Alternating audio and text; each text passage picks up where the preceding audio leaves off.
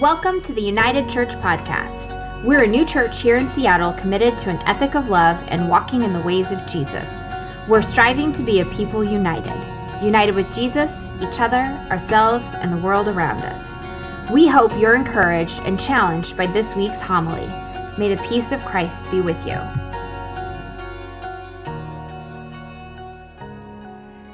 In 2015, Tracy, a three year old little Elliot, and our two little dogs and I packed up the remnants of our belongings, the stuff that didn't make its way onto the moving truck, and started our cross country drive to Seattle to start this.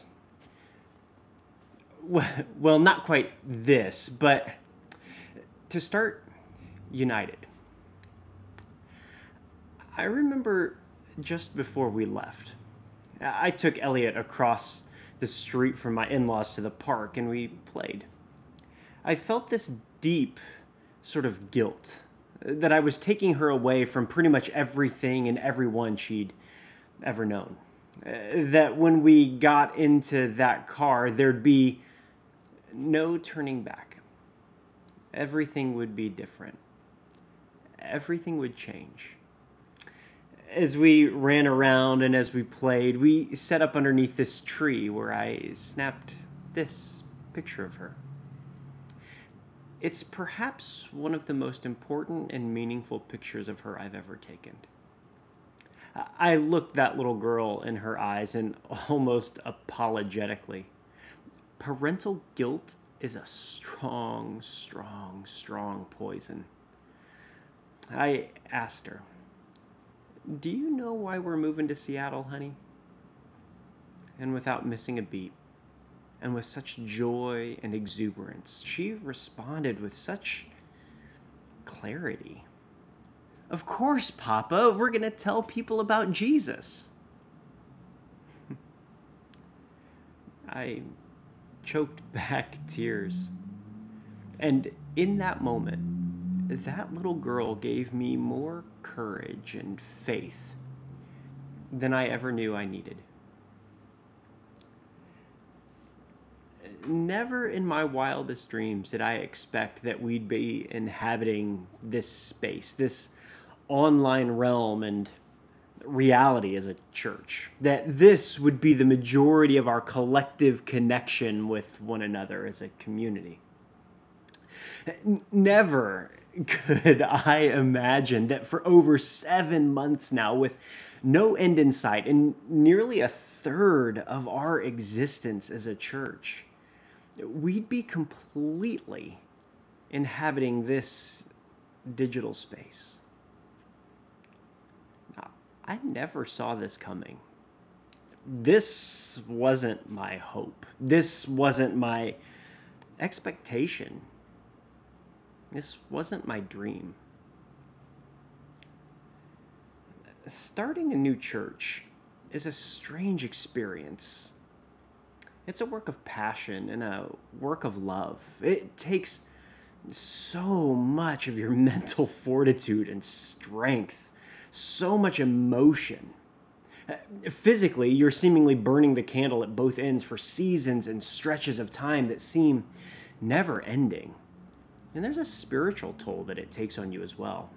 Sometimes good, sometimes bad, but the ups and downs you experience with God are both beautiful and sometimes tragic. Fits of shouting matches, of questions and feelings of abandonment intermixed with unbelievable joy and celebration, excitement and wonder starting a, a new church is so interwoven into the fabric of your being that sometimes it can be really hard to separate the two. Needless to say, it's a it's a rather holistic experience, but it's a beautiful passion and joy, an experience fueled by prayer, dreams, and lots and lots of coffee.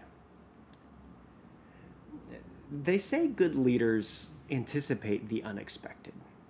That good leaders are capable of reading the tea leaves, preparing for whatever may come. But no one, no one, no one could have expected this. And this, this sucks. I, don't know if it helps you to hear me say this, that this sucks.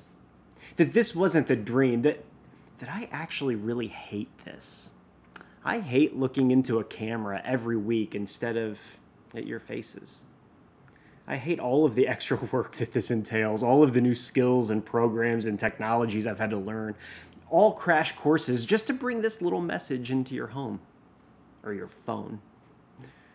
All of the extra hours of work that Trevor has to engage in every single week, extra time that he has to take away from Talissa and Forrest just to make this thing happen. It sucks.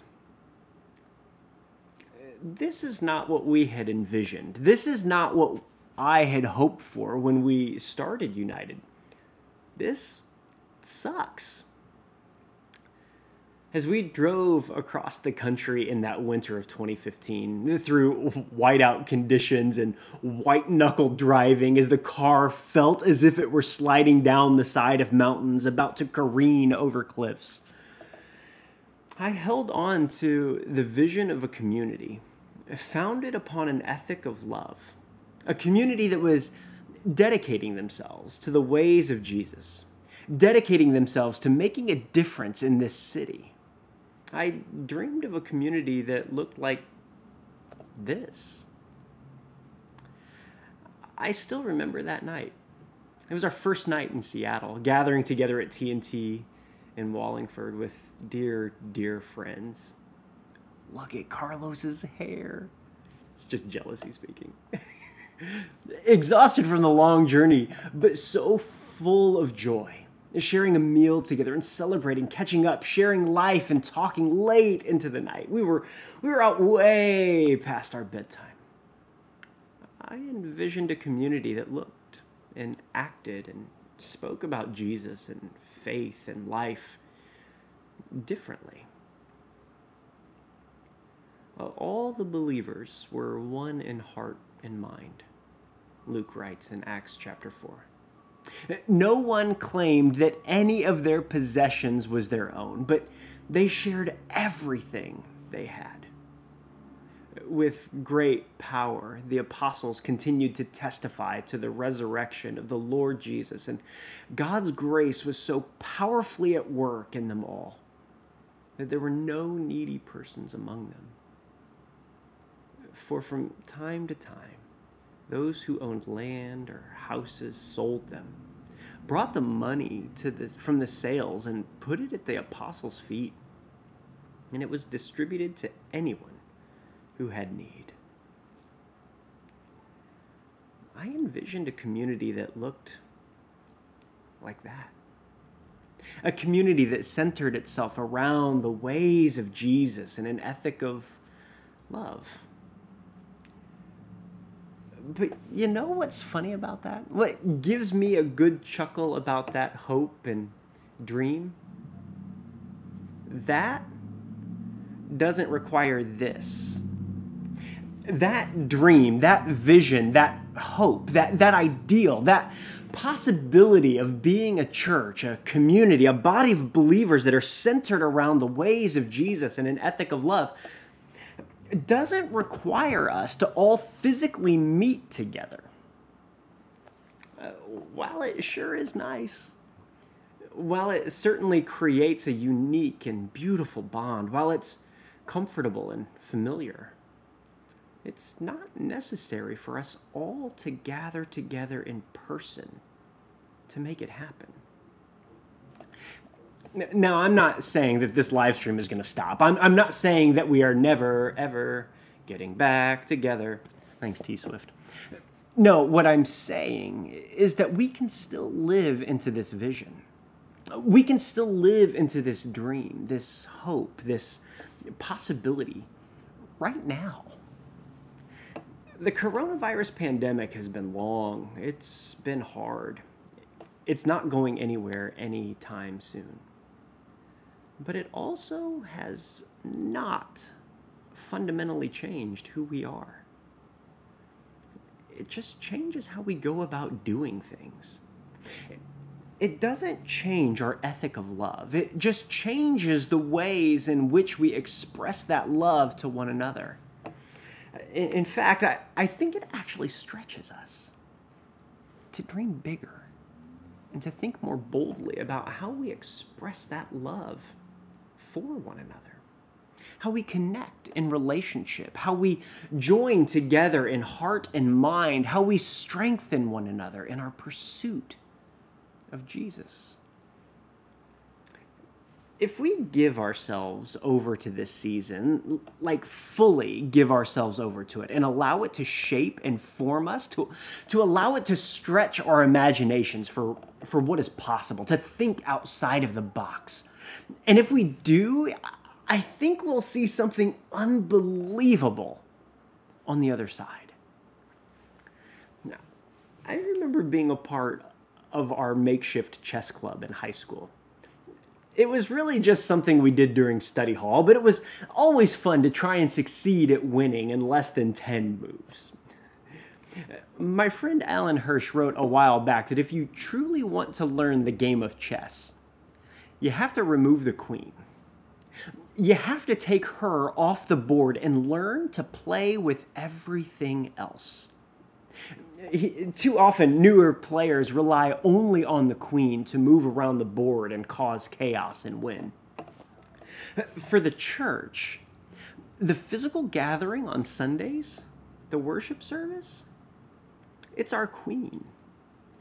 It's the thing that everyone uses to communicate, to teach, to sing, to move the body of Christ forward.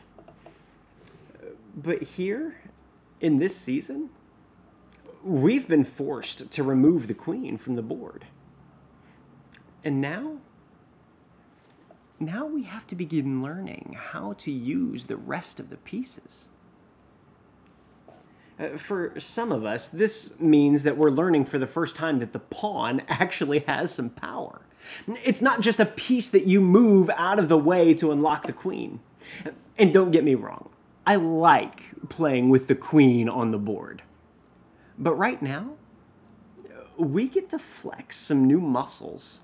We get to try some new things out. We get to grow and move and shift in some really remarkable ways.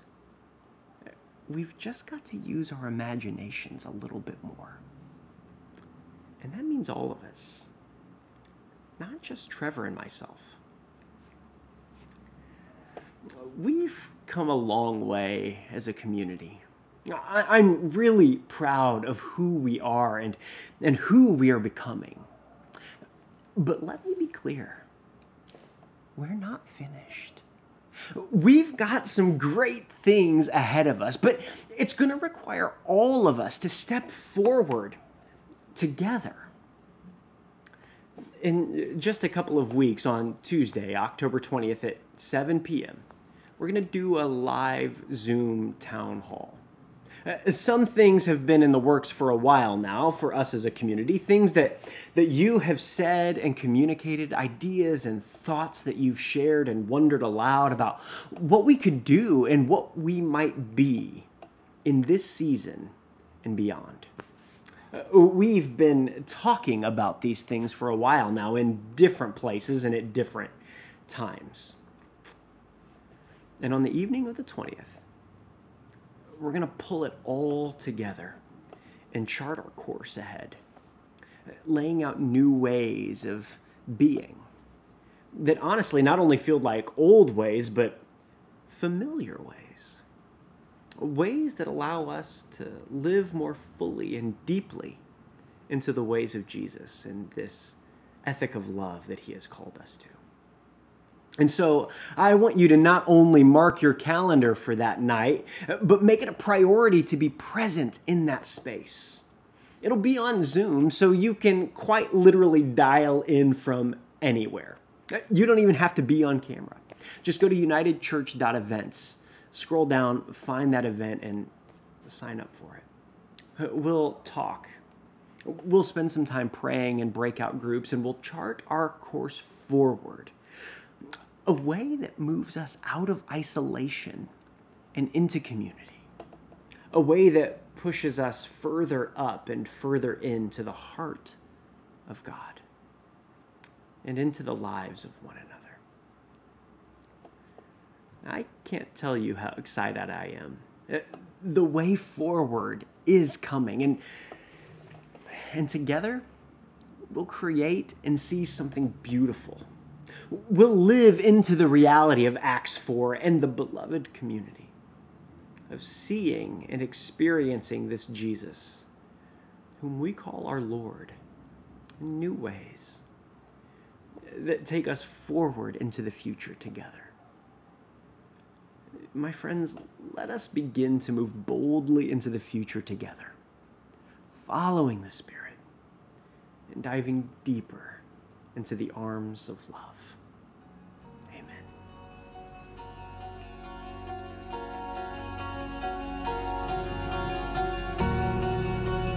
Thank you for listening to this week's homily. If you're in Seattle, we'd love for you to join us at 1316 3rd Avenue West in Queen Anne. If you'd like to support our efforts, please visit unitedchurch.gives to partner with us financially. Be in peace and God bless.